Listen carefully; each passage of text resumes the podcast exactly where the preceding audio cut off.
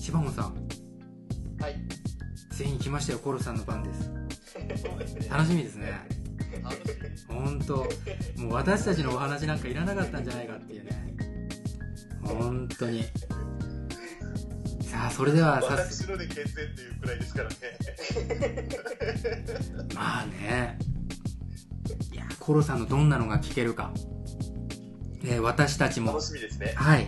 そしてあと聞いてくださってる方々も楽しみに、えー聞いていきたいと思いますので。それでは、えーコロさんよろしくお願いします。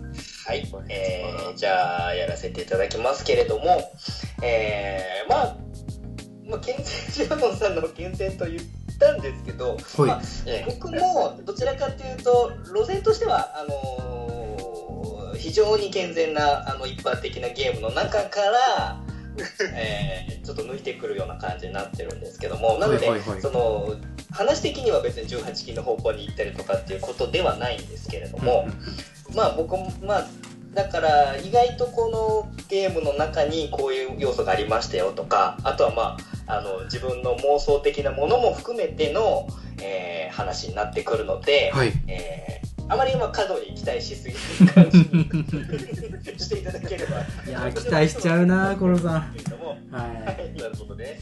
はい。あくまであの一般的なゲームの中でという話になります。い。なるほど。はい。はい。じゃあ、ね、あのー結構、本数用意してしまったので、なんだかんだで、なので、ちょっと駆け足でいきたいと思いますけれども、はい。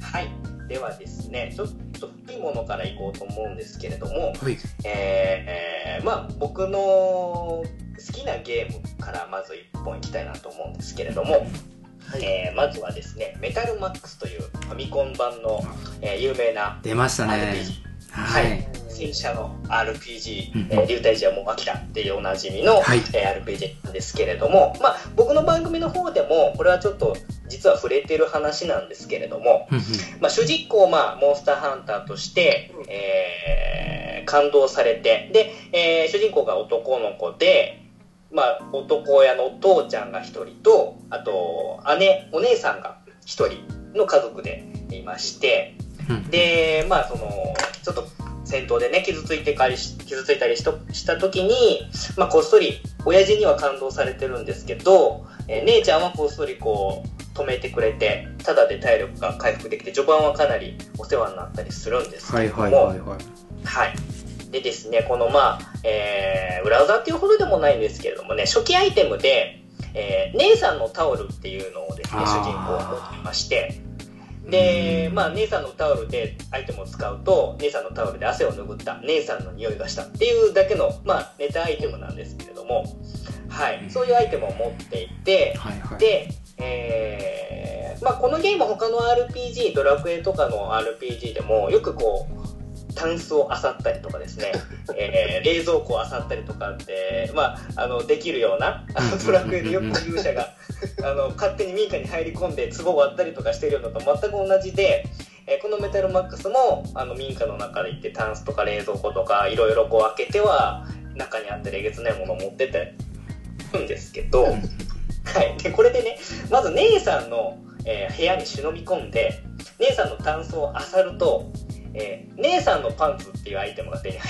るんです。はいはいはい で、えー先ほど姉さんのタオルを使うと、汗を拭ったえー姉さんの匂いがしたっていうコメントが出るって言いましたけれども、この姉さんのパンツというアイテム使いますと、えーわざわざなんですけど、まあ、〇〇は姉さんのパンツで血と鼻を覆った。姉さんの匂いがしたっていうコメントが出るんです。これにですね、あの、当時小学生ぐらいだった僕は、ん？って思ったわけですね。ちょっとねはいはい。はい姉さんのパンツで口と鼻を覆ったっていうこの表記。あの文字数にするとたったまあ20文字足らずの文章なんですけどこれはどういうことだ？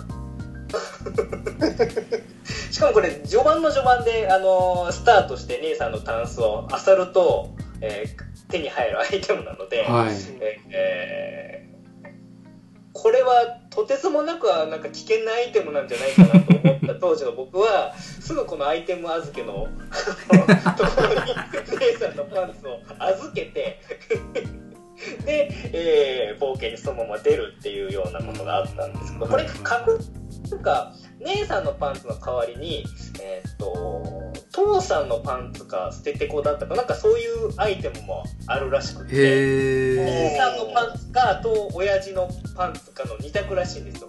うん。なんで、えー、と僕は多分運が良かったんだろうと思うんですけどもおそらく父さんのパンツだと似たような文章がなってるとする考えるといや、それでまたちょっと別の、あのお色気ではない何かが芽生えてきそうな。んですけどまあそういった、まあ、メタルマックス割とこう、あのーハードな世界観の中に、えー妙なアイテムが入ってきたりとか、あとはまあそういうちょっと色っぽいネタなんかもね入ってきたりとかしてあのまあそういった面でも楽しめるゲームなんですけどまああの取っかかりとしては軽めのジャブでこの姉さんのパンツ問題。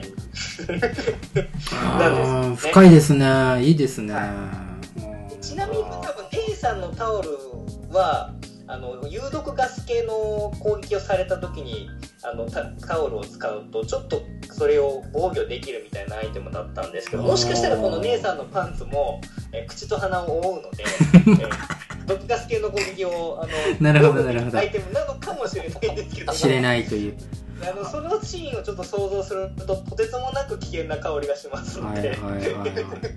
あのーまあ僕は預けアイテム預かり屋さんに大事に預か預けたと。ちなみにコロさん、はい。すみません。あのお姉さんのビジュアルっていうのは取説等には載ってるもんなんですか？えーとですねどうだったかな。多分ビジュアルでは出てなかったと思うんですけどはいはなんでまああのドット絵のファミコンの、い、うんうん。えーまあ頑固親父とあの要はもう星ヒューマの巨人の星の頑固親父とお姉さんみたいな感じのイメージなんですよね。なるほどなるほど。なのでまあそういったちょっとあ年の離れた世話を焼いてくれるお姉さんというイメージでこう膨らましていただけるとこの姉さんのパンツのリアリティが上がっていくのかななんて思ったりもしますけれども、うーん。なるほど。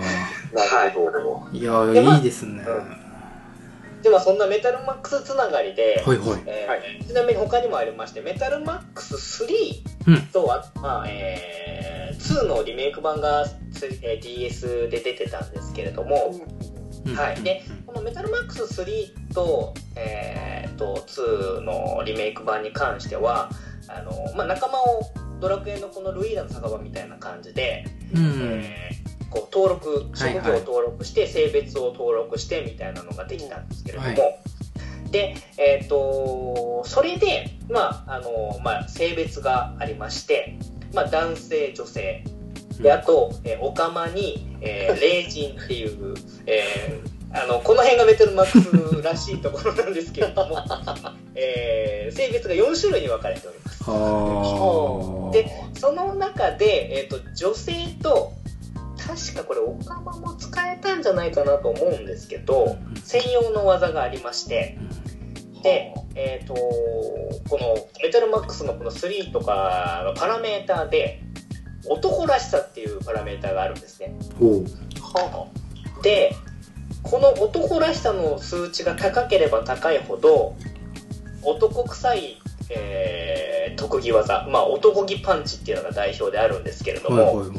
それの破壊力が劇的に上がっていくっておいう。ー面白い。うーん。でじゃあ女性の場合はどうなんだって話なんですけれども。確かに確かに。女性にも実はこの男らしさっていう数値がありまして。はいはい。でこれ逆に男らしさを下げれば下がるほど威力が分かる技があるんですね。女性に関しては。あーはいはいはいはい。その技が、えーパンチラキックっていうのがありまして。おお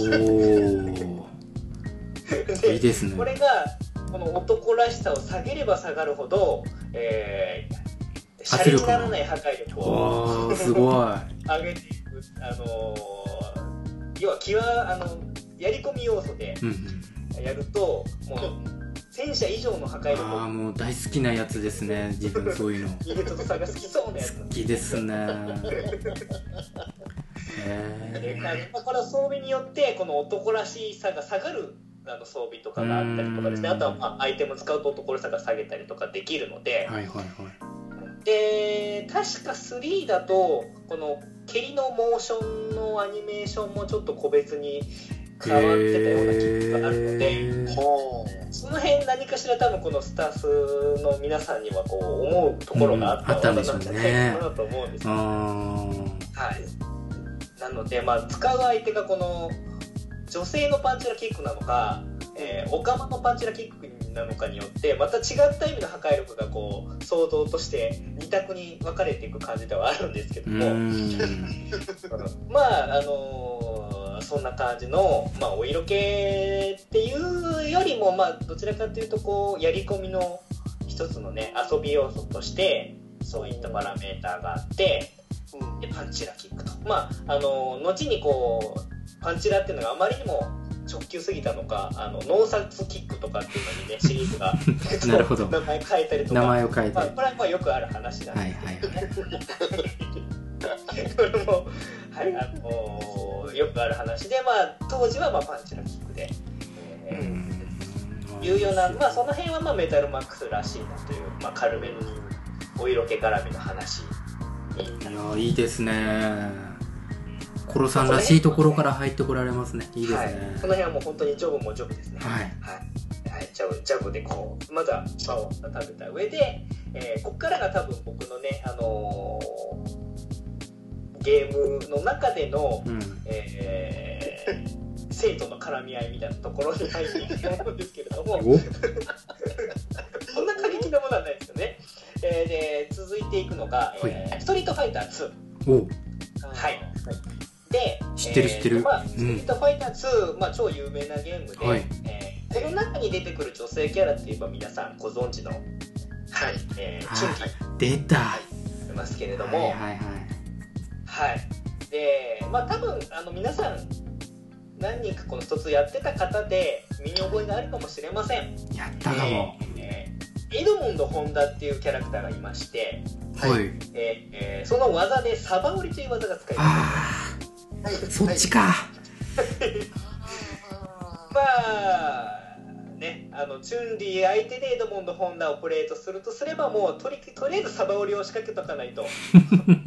始まらないだろうというなんかよくわからない使命感に燃えて、はいはい。えー必要にサバ折りに 行くというプレイスタイルをやってたなーっていうのをちょっとね、えーこのお色気の話をすると至った時にこう振り返ってって、えー思ったところではあるんですけれども。はいはいはい。まあ、よこの辺はね格闘ゲームの女性キャラクターに対してどういう技で攻撃していくなんかはあのよくある話だと思うんですけども、ですね。うん。うん。ちなみにそっちかって言ってたのでちょっと気になるんでそそっちじゃない方は何かありますか？あのチュンリーのあいいですか？しょうもさん。自分はスピニングバードキックですよ。ああそっちからはそっちです反対になります。がさすがその辺は足鉄のイエプトさんらしい。やっぱ確かにね。そうあの当時からそうだったのかもしれないですけどススピニングバードキックをしてポーズを決めるっていう。はい。あとはいさくらのはい。中蹴りだったかな。であのポーズを押すっていう。あの、はいちょうどいい具合にこう前蹴りをこうした時にポーズをとです。するっていうのだかですかね。はい。そそっちの方でした。はい。はい、まあそういったね細かいアクションの中に対する、えーまあ、チラ見せのところもあります。けど僕はどちらかというとこの技をかけることでなるほ想ど像されるこの妄想の方がなるほど。あの思考に合っていたという感じですね、はい、ちなみにまあ余談なんですけど、はい、えーとまあ、ストリートファイター2が出てた当時、うんえー、とファミリーコンピューターマガジンっていう、まあ、ゲーム系雑誌の中で、はい。えー漫画が、あのー連載されてましてでそれの中でもそのチュンリーが一応、まああのーシャドルの捜査潜入捜査官みたいなことで、う、うん。えーまあ、潜入してそこで、えーバルログと戦うっていうシーンがありまして、はいはいはいはい、バルログ、あのー手に爪をつけてるじゃないですか。はいはいはい、で、まあ、その戦いの中で、えーバルログの爪がチュンリーの、あのーチャイナ服の胸の辺りをこうビリって破いちゃって、なるほど。えーおっぱいがポロっていうシーンがはいはいあったんですよ。はい。で、あのー当時小学生だった僕はもうそのシーンにかぶりつきまして、はいはい これ絶対コミックス版出たら買うぞと。はい。はい。で発売してお小遣い握りしめて、あのーコミックス買ったんですよ1巻、ん12巻まで出てたんですはいはいはい。買ってでもうそのもう家でこっそりそれを読もうと思って、はいはいは問題のページですよ開いたらい。はい。ビッティマークかなんかでそのおっぱいの大事な部分が隠してあって補正かかっている。うわーこれはやられたっつってこうあの地面バンバン叩いたいやー悲しい思い出がありますまさかの。まさかのよくあるやつ修正かかっちゃって修正。なるほどね。チュンリーの、チュンリーのおっぱいがーっていうので、あの、握り拳をし、あの、床を叩いてたっていう、え ー懐かしい思い出が、甘酸っぱい思い出がありま甘酸っぱいですね。そうですうーん。今はだいたいそういう本誌に乗るときはあれなんですけれども、次に乗ると無修正っていうパターンでですもんあのね。DVD に出るときは無修正とか、そんな感じでよくあります、なるほど。え確か当時は逆だったんですに。なねる。ほどですえ逆ですね。ね。まあ、それがまあ、3つ目ですね。はい。で、まあ、続きまして、えっ、と、今度は、まあ、ちょっとまあ話す時代が飛びまして、えーまあ、僕も自分の番組の中で歴史のシミュレーションゲーム大好きですよっておはい話をさ。せそうですていただくよね。うんけれども、この辺も多分ね、お色気で、えー歴史シミュレーションゲームというと、えー、ピンとくるかそのチンギス・ハンシリーズというものがありまして、はいはいはい。あの、ツボが1名、若干1名。そうですね。ハマってる人いますけどね。はい。であの、まあ、チンギス・3文ハン字ですよね。そうです。これね、あのー、チンギス・ハンシリーズの独特のシステムがありまして、はい。あの、これ、あのー、結構味方裏切ったりするんですけど、うんうん自分のこの親族、要は子供とか親戚とか、血や、まあ、血族に関しては、あのー、優遇されるシステムになってまして、うんうんそれを、まあ、じゃあ子供を作んなきゃいけない。どういうことをするかと言いますと、まあ、各地の王様のお妃様を要はあの侵略してさらってきちゃうわけですね。ああ、なるほど。で要は財布でお気に入りの、うんえーまあ、お姫様を引き落として、うんよあとは成功すると呼ばいをかけることができるんですね。へえ。呼ばえるんですそね。れで成功すると子供が生まれる。ほうほうほこのね、あのー一部の男性の方、ユーザーさんで、このオールドシステムに夢中になって、あのひたすらオールドをやってるっていう、まあ、プレイヤーがかなり突出したっていうことは僕も耳にしてるんですけう。ど。なるほど。あの、はいコルさん、その一面がここにいるってことですね。もう、もう一面がいるっていう。やってないのかい。話の流れは聞いたことある。あ、なるほど、なるほど。あ、そういうことなんですまあ、あのーまあ、シリーズによって、いろいろこう、その演出が若干変わってはいるんですけれども、はいはい。僕なんかはその印象に残っているのは、家庭用版の、えーチンギス・ハーンの4かな、うん。で、オルトをやると、うんと、まあ、その、最初、宴みたいな感じで、えー王妃を招いて、で、その、口説き落とすわけですよ。はいはい。あの自分が例えば知力が高ければこのお姫様にの質問に対してこう頭がいいっぽい回答を返すとか、うん。あと贈り物が好きな王妃様には贈り物を送ったりとかいろいろこうあの悲しい地道なこの 女性に対するアプローチをかけてこうそのメーターがマックスになると、えーその王妃様のほっぺたがポッて赤くなるわけですね。そうなったらこっちのもので、えーその夜「てんてんてん」ってそこに心臓のドクンドクンドクンっていう効果音が入って「てんてんてんてんてん」ってなってで成功していればそこであのまあ、王妃様がですねこう舌を若干うつみ加減で来ましてあなたちょっとお話がみたいな。ってなかなか寝つけないのみたいなことを言ってきて じゃあ、えー夜が明けるまで共に語り明かそうではないかみたいな感じで その後に、えっとこう男女が絡み合うようなあのシルエットがね、はいはいはい。シルエットだけです、はい、あの家庭用なのでシルエットだけで あとそのシルエットが逆にこう想像力をこう働かせてしまって、うんはいはいはいはい。あちょっとこれ逆にエロいんじゃないかっていうような感じのなるほど。ところでででうまくいけば子供があの5階に行ってお知らせができるんですけれどうも、ん。はい、であのまあ、これもその王妃様の気分次第なんでドクンドクンドクンってなって、えー王妃様が来ないパターンもあってそうするとこう狼の鳴き声が悲しく「あおーん」っていうのを鳴いてしょんぼりみたいな感じのあもう来ないんだみたいな感じの、えー演出があったりとかしてその辺もねなんかちょっと涙ぐましい感じのうん王様なのになんかいろいろ世知辛いなっていうところを感じんですけれども、はい。で、まあ、その、各国のね、あの、ブロンドの美女とか、あとは、ちょっと黒髪のね、和風の美女とか、うん。えー東北系の美女とか、いろいろもう各地の美人のお姫さんが、まあ、いる中で、えーっと、とあるその、えー国、えーですね、これが、ラッチっていうですね、お姫様がいるんですけれども、はいはい。お姫様だけですね、ちょっとあのあまりなんですかビジュアル的によろしくない感じで、うん。でちょっとあの体格もあの男性以上にたくましいと言いますか、そういうキャラクターがいらっしゃるんですね、ラッチーさん。ほね、で、このキャラクターを、まあ、オルドに誘うと、あのーそのシルエットがこのキャラクターだけ変わりまして、はい。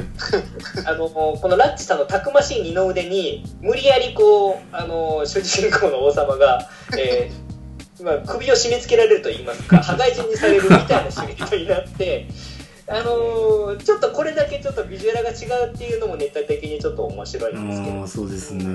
ちょっとその辺細かいね。細かいですね。あうん。のこれだけ襲われる感じのビジュアルになってて、えー面白いとうんいうようなこの、あのーある種夢のオルドシステムっていうのに、えー当時僕は夢中になってましたね。でこれ夢中になりすぎるとやたらとこの子供がたくさんできまして。なるほど。最終的にこの身内のなんていうんですかねあの跡目争いみたいなのに勃発したりとかもするんですけどあのほどほどにしほどほどじゃないとと。なるほどなるほど。うん。現実にもしないみたいなところもあるんですけれど。もうん。はい。まあ、そういった、えー歴史ものの中にもお色気がしっかりとおーすごい。いうところもありますし、まあ、ちょっと歴史つながりでいきますと、うん。えーまあ、これシミュレーションではないですけども超有名シリーズ「三国無双」シリーズ、はいはいはい、皆さんごはいはい思いますけれども、まあうん。いろんなキャラクターいますしあのまあ、ちょっとビジュアル的に衣装がちょっと若干露出多めの女性キャラクターもいっぱいいると思います。けれどうん。も、あの今回ちょっと僕が取り上げたいのは女性ではありません。ほう。はい。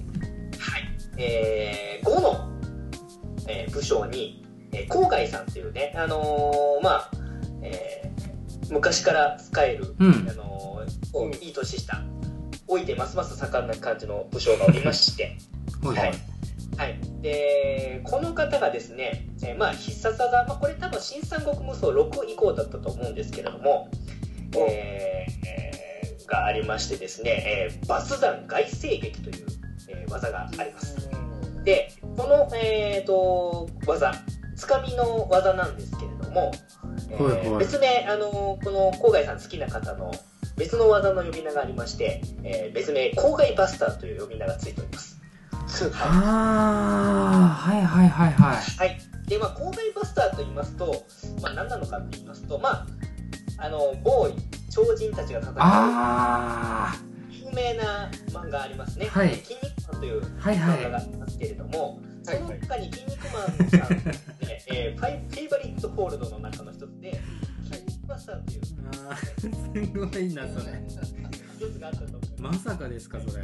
えす。はい。で、えっ、と、この、郊外さん、無双のキャラクターって大体こう無双乱舞みたいな技って、もう周りの雑魚キャラを吹き飛ばす系の技が多いんですけれども、えうんなぜかこの郊外さんはつかみ技の得意な、まあ、孫悟の正義超人と呼ばれてるんですけれども、あのの荒野さんのフェイバリットホールの妨害バスターを仕掛けるときに、まあ、たとえ相手がおじさんであろうと、えー女性であろうと、それは変わらず、えー年の攻防という掛け声とともに、掴んだ敵をこう真上に投げ上げるわけですね。はいもう、もう、本当に筋肉バスター。で、ここに、で周りの、あのー部下の兵士が、将軍将軍って熱いコールを受けるんですけども、それに落下してきた相手に、こう、ジャンプで弔えて、要は筋肉バスター、なめんなよって言って、両足首、首を極めた体勢で、すごい。ラップする。で、まあ、この完全にそれを食らった相手は、要はもう、あの反対になって、もう、股が、もうおっぴろげの状態になるわうんけですね。、ですよね。あの皆さんあの筋肉バスターのビジュアルを想像してほしいまあ、その通りですよね。ははい、その通りですね、確かに。で僕はあの最初にたとえ相手が男性であろうと女性であろうと思っていましたい。うん。はい皆さんじゃああのぜひこの、えー検索ワード「郊外バスター」で YouTube、えー皆さん動画検索してください。はい。はい。あの皆さん大好きな女性キャラクターに郊外バスターをかけた、えー編集動画がもうあまたの数見よはい。これ見たいなあのいかにこのあの、ね、孫悟の正義超人あのフェイバリットホールド公園バースター賞がつくだけありまして あの新作そう6から始まって78最新作でももちろん動画が投稿されております。ものすごいグラフィック上がってるじゃないですか、これ。これぜひあの皆さん見ていただきたい。あのこれはもうあの何もこう僕が言うことは付け足すことはもうこれ以上ないのでぜひぜひこのハードの進化とともにビジュアルが綺麗になっていく中でこの郊外バスターを楽しんでいただきたい。いうのがこれいやー、いいですね。はいすごい、これ見たいな。シャモンさん見なきゃ。う。見る見る見る。見ましょう、見ましょ絶対見る。う。ね。はい、はい、で続いて筋肉マン好きなんで、絶対見るよ、それ。絶対見ましょう。はい。筋肉マンの方もぜひぜひ絶対見るよ、それ。はい。で、えー続きましてですね、はいえーっと、ここれが、ちょっとまあマイゲームになっちゃうんですけども、うん。えー僕が大好きなちょっとシリーズに、えーグラディエーターシリーズっていうですね、ちょっと剣闘士、ローマの剣闘士をうんモチーフにした、ははいはいはい。剣闘士のこの体験アクションゲームみたいなのがありましい。て、うん。はい。で、まあ、このゲームが、まあ、シリーズで、えープレステ2でグラディエーターと、まあ、グラディエーターのリミックスっていうのがありまして、はいはいはいで、はい。PSP、PSP の方で、うんまあそれの実弾的なことで、グラディエータービギンズというゲームがはいはい。出てはい。はい。で、えー、とこのグラディエータービギンズを、まあ、発売前に、まあ、PR する用の多分 PR 演出といいますか、まあえー手法の一つで、えーとある、えー女性のキャラクターをですね生み出しまして、えー出てくるわけなんですけれどもでこれはい。実際のグラビアモデルの方が、えー要はまあえーローマの剣闘士なんでそんなにその西洋の甲冑みたいに全身こううん訓練うんうんうん。鎧を身にまとってるとかじゃなくてですよね。えうんまあもろビキニの水着みたいな感じのうんうんうん水着を着て仮面だけその剣闘士のごついうん表情がわからない仮面をかぶってるっていう、えーキャラクターを作ってですねでそのキャラクターの広告キャラクターの名前を、えーチタシチーナってうん。名前にってました。ほいほい。あの決してあのこれ下乳ではありません。下乳なんですあのこのキャラクターのあのお胸の水着のところは下乳が出てますけども 下乳なんではなくて下乳なんて名前なので皆さんちょっと間違えないでいてほしいんですけれども。でこれ実際ねあの広告媒体で実際のこのビッグラティアモデルの方がその扮したのであのたりとかあの写真、えー雑誌に載ったりとかっていうのでそのキャラ実際のこの実写の分の下下しチーナさんもムチムチでなかなか来るものはあるんですけれども、で実際このキャラがですね体験版で、えー要は体験版のちょっと鳥を飾る敵キャラみたいな感じでですね、うんうん。えー出てきましてはいはい。でこのスタシチーナさんを倒すと、えー素顔が見られるみたいなところなんですよこれがねかなり的な強さを持っていて、えー僕もちょっと挑戦したんですけども、ちょっと強くて諦めた感じなんですけれども、うんまあ、そんなその下父ではなくチタチチーナさんは 最終的にダウンロードコンテンツで配信されまして、はい、自らこのチタチチーナになって、えーバッサバッサとなぎる男たちを血の海に沈めていくことができるということもありまして、この辺はね、あのちょっと今までとは違って、プロモーションされたキャラクターと、まあ、実際のそのムチムチな、えーグラビアアイドルさん、えー中の人が確かね、佐藤香織さんっていう、えー元レースクイーンとかされてるような方なんですけれども。はいいあ、のぜひこのね、あの当時のウェブ記事がまだ残ってたりとかするんで、えー電撃系の多分記事で、その、えー素敵なお体見ることができると思いますので、えーまあ、その辺も含めて、ちょっと僕も、おゲームとしても、あの、この、下父に挑んだ、あの、記憶が、えーありますんで、実際にキャラクターも、あの、ちょっと下父はみ出てる感じの キャラクターで登場しますんで、えーちょっと体験版は今できるかどうかわからないんですけれども、一応まあセクシーなビキニアーマーに身を固めた謎の女性と剣闘士ということで、えー出てきますんで、はい。うん。そういったちょっとものもあります。はい。下チチーナですね。これも調べなきゃダメですね。はいちょっと紛らわしいね。はい。えっ、と、あとはですね、ちょっと軽めのところでいくと、えー今ちょっと僕が絶賛プレイ中なのが、プレイステーション4のゲームで、えー戦場のバルキリア4。ああ、はいはいはい。はい。セガから出てます。まあ、リアルタイム、反リアルタイム、うん。えーシミュレーションゲームみたい。な感じなんですけれども、うんうんはい。でやらせてもらってまして、基本このゲームって、まあ、あの、い。ろい。ろ隊員がたくさんい。まして、でそれを、えーまあ、プライ、プレイヤーの後方視点、まあ、三人称視点から操作して、まあ、反リアルタイムでこう、銃撃ったりとかっていうプレイをしていくゲームなんですけれども、はいはい。基本だからそのプレイヤーのキャラクターを背中越しに見てプレイするみたいな感じなんですけれどもでその中に、えー狙撃兵っていう、えーまあ、兵種がありましてうんでメインのキャラクターでカイっていう女性キャラクターがいるんですねうん。でそのカイさん、まあ、ゲームの中でも多少ちょっとネタにされてるんですけれども、えーお尻がプリプリです。なので、えー目が、僕の目線がそっちに行って仕方がないという。えー、ヒゲトトさんは足フェチと言いましたけど、僕はちょっとお尻フェチなもんで、なるほど。あのーゲーム中でもね、その回のお尻を揉むか揉まないかみたいな話が時々出てきたりするんですけれども。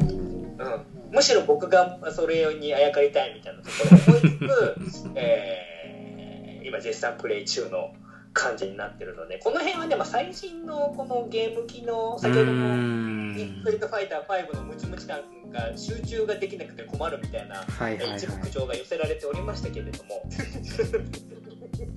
そういった 類のものも多分これからたくさん出てくると思うんですね、ですね。もう今ビジュアルはもうほぼ実写みたいなもんじゃないでですすか。よね。うねん。もうびっくりするぐらいの映像が出てくる中で、もうこの今後このどういうフェチに寄せていくかみたいなところも、まあ、ゲーム開発会社のね あのスタッフの腕の見せ所だったんですけれども、確かに。うんまあまあそその狙いのゲームとかもね結構いろいろ出てたりとかするんですけど、うんまあ僕はもうあんまりそういうのはやらないんですけどそうじゃないゲームの中にもこういったちょっとけしからん感じのところが ちょいちょい出てくるようになったんで、まあ、今後のねあのゲーム業界がまあけしからんって言いますかあの楽しみだなっていう感じはちょっと今常々抱いてるところでもあるんですけれども、なるほど。はい。まあ、この辺はね、あのー今までお話した方、あの話してきたものに関しては、うんまあ、あくまで、あのー僕に言わせれば、えー、通過点にすると言いますか。郊外バスターの通過点なんですね。通過点、まあ、通過点というか、あのーなんですかね、まあ、興奮させる材料ではあるんですなるほどなるほど。あの実際にお世話にはなっていないという表現をすればいいんですね。言えどうこう言えば分かりますすごいな伝わりますかね。わかりますねあのガチでお世話にはなっていないぞ。あー確かにね、幾分集中はそがれるけれども、あのあくまでそこにはゲームプレイというものがありまして、えーいやその壁を越えるのはなかなか難しいと思うはなっていないぞはいはいいうものなんで。あのもちろんこの18禁の、まあ、エロゲーと言われるものはまた別の除外にしますけれども、い、うん。うん、僕があの僕のゲーム資料の中であの、はい。そういったそういったゲームではないのにもかかわらずガチでお世話になったことがあるゲームがありまして、それを、あの今ここに公開しようかと。公開しちゃうんですか？いいんですか？ここで。このね自分の番えー。これをあの自分のプライベートとともに公開しようではないかという決意をもとに今日はここに挑んだわけなんです。ーそうだったんですね。はい。核持ち込んできた。すごいな。覚悟で来ました。はい。ではえーっとまあちょっとねあのそういう印象が全くないゲームなので驚かれるかもしれません、いはい。えー僕が唯一この家庭用ゲームの中でガチでお世話になったことがあるゲーム。はい。これはですね、えープレイステーションまあプレイステーション以外にも出てたんですけどもはい。ポリスノーツ。っていう。はいはいはい。小島監督のですね、そう小島監督のあの超有名なもうもちろんストーリーはもうだ面白くてですねもう夢中になって僕やりましたポリスノーツ。はい。はい。おなんですけどもこれのどこに僕がお世話になったのか当時僕多分中学校ぐらいです。あの多分ヒゲトトさんが、えーパラサイトイブと出会って覚醒したのと大体似たようなくらいだと思うんですけれども、はい。このポリスノーツ、まあ、普通にやっていけばあのーまっとうなシリアスなうん。ね、時々ハラハラするまあアクションもあり、えーえー爆弾解体とかもあったりするスリリングでサスペンスに関わるドラマのね重視のね、えーストーリー重視のアドベンチャーゲームなんですけれども、まあそこはねあの小島監督が絡んでますんで、まあ、若干おあのお遊び要素も入ってるんですね。うん。うんでこのポリスノートに出てくる、えー女性キャラクター、まあ、何誰でもいいです。あのちょい役のキャラクターでもいいんですけども、えーこのポリスノーツ、あのーカーソルみたいなのがあっていろいろこう調べる場所とかをこう確かしようとして選んだりできるような感じだったんですね。はいはいはいあの昔のやつだとこうコマンドを選んでどこを選ぶとかっていう感じだったんですけれども、まあ、カーソルがあって自由にこう選ぶことができると。うん。で僕がまあこの、まあ、散々何周かしてポリスのああ面白かったと思って、はいはじゃあ最終的に僕はその周回プレイの中でこのカーソルをどこに向けたか。いうん女性キャラクターのどこに向けたか。えーうん。おっぱいに向けました。なるほど。するとこのポリスノーツというゲーム女性キャラクターあらゆる女性キャラクターなんですけど、まあ、アップでお話ができるキャラクターなんですけどもはい。お胸にカーソルを当ててクイッてこうやるとお胸がプルンとプルプルンと揺れるわけですね。はああ揺れちゃったとまずそこで反応しますなるほどではあそれに伴いボイスで色っぽい声を上げるわけですね女性もうこだわってますねあみたいなところがはいはいはいキャラクターによっていろいろな反応があるはいはいはいそうするともう全ての女性キャラのおっぱいを触らずにはいられなくなるわけじゃないいそうですよねでこのおっぱいもちゃんと回数制限があってはい。確か3回ぐらい触ったかな。3回目ぐらいに怒られるんですね。あ触り放題じゃないんだ。みたいな感じの。えー、だからその1キャラに向かっておっぱい触れるチャンスは3回。はあとなるともうやるやることといえばセーブロードリセット。セーブロードリセットの繰り返しですね。出ました。ですよね。3回やってリセットロード。3回やってリセットロードっていうことでもうひ人一人舐め尽くすように僕はこのおっぱいの反応を楽しむと。はで、え。ー一人試し堪能したら次行く。二人堪能三人目堪能これがすごいなんかこのメインの女性キャラクター以外のあの本当に触れるので。はあへそこからがこのポリスノーツ僕はもうピンク色のしおりモードですよねもうね。えはいはいはいは もうもう一心不乱におっぱいを触り続けるゲームと化して気いがつけばへ触り続けてエピソードを1回クリアしたのみたいな僕のメモリーカードにはあその女性キャラお気に入りの女性キャラクターのところのえーセーブポイントがいくつも出てるっていうえーそれそれによってもお気に入りの女性キャラクターのそのおっぱい3回チャンスをフルに生かして、えーお世話になると。いう中学生時代。もうこれこれぞもう本当に妄想を最大限にそうですね。広げた、えー楽しみ、はい、あのうん。一人遊びですかね。すごいですね。だったわけです、はい、体体感型じゃないですか。もう。ねね、もうこれ多分ポリスノーツが大好きなユーザーからすると冒涜にもあるかもしれないんですけれどもーもちろんあのポリスノーツってゲームのストーリーとかですねゲーム自体にはもう最大限の敬意をなるほど。払った上でのはい。ああざっすっていう感じで 当時のね僕はねあのそんなにね自由にまだ中学生ですから。はい。あの当時そんなにねあの僕が見れるものといったら7歳離れた兄の隠し持ってるエロ本がチャンスがあればちょっと見られるかどうかのぐらいの感じだったわけですよ。なるほど。そんな中で僕で唯一自由が許されたポリスノースのおっぱい。それはもう中学校の僕は もうね触りまくってましたねこのカーソルを。なるほど。いやーもうちょっと申し訳なかったかなって思いながら遊び尽くした。ある意味も本当に遊び尽くしたねこのポリスのすごい。ああいやー殺さんほどではないけどもやったかも。やったかも。確かに。なんとなく記憶がなんか。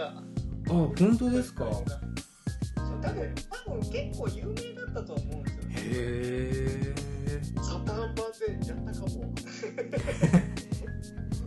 やったかも。はい。なんでちょっと当時のことを僕はもう今となってはねこう懐かしみながら、はいはお子ちゃまだったなとは思いながらもねい、うん。あの VR ゴーグルをつけたりしてるわけですけれども。コロさん それはそれも別別枠で話してるやつじゃないですかまあ、僕の始まりはまあだからそのね、なるほど、えーメタルマックスに始まりストリートファイター2で磨かれでポリスノーツで開花した。開花したと。開花した。っていう感じ。でその後、えーゲーム屋でエロゲーを売りつつ、えー今に至るみたいなと。ころがありますので、えーそういったこの僕の多感な時期をね、あのー講師ともに支えてくれたこのポリスノートというゲームには、えー裏殿堂入りの称号をね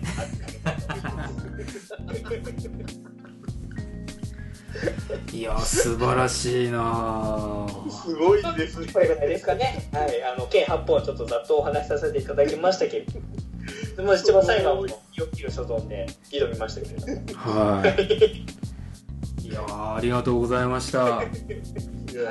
すごいですねいやうんはい。細かいのは多分あのヒゲトさんと言った通り細かいのはもう多分数えきれないぐらいうん。取り過ぎてると思うんですけれども、まあうん。中でもちょっと強烈に残ってるのを最後に一つこうお気に入りにね。せっかく来たんで何かいやねー。実際になってるヒゲトさんとあのひあのねシュガモンさんの心に何か一個残していきたいなと思いましてお気土産を今日はしていきたいと思います全部全部ですけどね。これちょっとすごいな。やっぱりコロさんは素晴らしいですね。コロさんさすがです。コロさんさすがですよ本ね。当に。このお色気っていうテーマをゲゲトトさんが挙げてくれた時点で、うん。僕はこのポリスネタポリスノーツネタをあのとともにちょっとどこかで心中しなければいけないなとと当時の自分をこう供養してやらなければいかんなと思ってました。なるほどいやいやいあもうこれであの消当時の自分が消化されましたので。や 日の目を浴びた形ですね。はい。はいコロさんありがとうございました。はい。ありがとうございます。はい、ということで、えー語ってきた、えーお色気。たくさん、ねえ、いろいろ気になるものもありますけども、やっぱりこれ、ひとえにこう個々のこう思い出とともに結びついてるっていうところがやっぱり一番なのかなと思いますね。そうですね。特にだから多感な時期を過ごしてきた中のゲームっていうどこで出会ったものっていうのは、まああの何かに結びついて今ここにあるのかなっていうところもあったりもするのうで、ん今はまたちょっと時代が違うんでねあのネットでちょっと調べればそうなんですよねそういったもの手に入るじゃないですか。はい。あのチュンリーの乳首がびっくりマークで隠されてたことにこう一喜一憂しなくて済むわけですよ、ね、でも僕らはそれをやってきたからこそそうなんですよこういっね。たお色気っていう部分で話ができるかなと思ったりもしたのであのこのテーマこのチャンスをくれたヒゲトトさんにはちょっと感謝したいなとこちら思いますこそです。はい、ありがとうございます。えーそれでは、えーエンディングの方に移っていきたいと思います。はい。はい、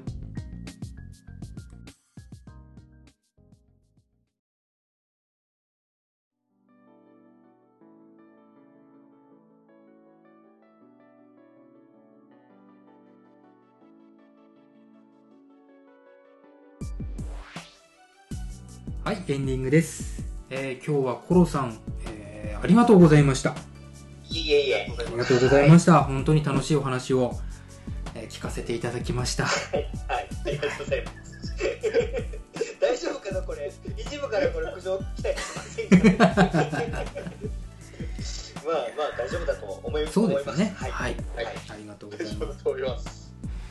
あのーまあ、このテーマをお話しさせてもらうにあたっていろいろこう思い出をこう引き出しから出してきましたけども、コロさんほどの引き出しはなかったですね。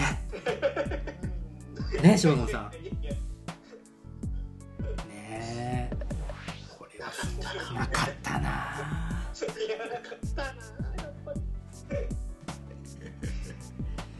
でも本当にあのそういうお話を聞きながらもあのやっぱりゲームっていうものがすごくこう自分たちの中に身近で、えー楽しいものであるということを再認識、えーできましたしね、はい、これからもちょっとあの技術がすごすぎて追いついていかないとこもありますけど、えーそういうお色気追っていけたらいいかなというふうに思っております。はい。はい。ですね。はい、えーと、コロさんの方より、えー番組のですね、あの紹介等ありましたら、ぜひここで使っていただければと思います。はい、ありがとうございます。はい、えー、私、親バカゲームミュージアムという番組をやらせていただいております。はいで、タイトルにね、えー親バカっていう言葉と、あとはゲームっていうことでね、取り上げさせていただく通り、えー、2児の父親をやっておりますので、まあ、その子供たちとの、あの、まあ、最近はね、ゲームで一緒に遊んだりしたところの話なんかも入ってきてるんですけれども、まあ、子育てと、あとはゲームのお話に特化した番組になっておりまして、で、ちょっとね、自分の番組だとこういう、あのー今回取り上げたお話は、ちょっと子供たちも聞いたりする関係上、あのー責任が取れないということもありましたんで、えー今回はちょっとこちらでね、えーこういうお話もさせていただきました。あのーそういう話をするときは必ず外でする。そうですね、コロさん、えーそうですよね。親としての最低限のえー線引きはしているという感じにはなるんですけれども、は、えーそういった風に子供の話とあと子供と一緒にやったりするゲームあとはまあ自分の好きだった思い出のゲームなんかを取り上げたりとかしてますので、えーよかったら、えーそちらも聞いていただいて、うん。であとはね、あのー今回、えーこの企画運営運営というか、まあ主えー主催者の一人としてやらせていただいております、えーゲーム的テーマトーク祭りっていうのも一応コラボ企画でやらせていただきまして、えーまあ、今回参加してくれた、まあ、番組の方にもちょこちょこっとこう、えーお礼参りツアーじゃないですけれどもねうん。実際に出て、まあ、参加してくださってありがとうございますっていうことも直接ちょっと言っていったりもしてますので、まあ、今後まあ他のそういった、あのイベントに参加していただいた番組さんでも、えー僕が出てお話しする機会ももしかしたらあるんじゃないかなと思いますので、まあ、この、えーゲームについてコラボして共通のテーマトークで話しするゲーム的テーマトーク祭りっていうものも、えー参加してくれてるサイトの方含めてですね、えー楽しんでいただきたいなと思っております。一応今後もね、あのー追加のテーマトークコンテンツなんかもね今ちょっと準備して、えーやっていきたいと思ってますのでまた新たなお話のネタが近々お披露目できるんじゃないかなとも思っておりますので、はい、その辺もちょっと楽しみにしていただきつつ、まあ、親バカゲームミュージアムともどもゲーム的テーマトーク祭りの方も追っかけていただければと思います。あの、ちょっと遅れましたけれども、寺川文化さんも参加していただきまして、本当にありがとうございました。こちらこそです。ありがとうございます。はい。はい。えー、今日お送りしたのはですね、えー寺子屋文庫のヒゲトトと、芝子。そして、親バカゲームミュージアム館長の頃でした。次回もお楽しみにしてください。それでは、皆さん、さようなら。さよならさよなら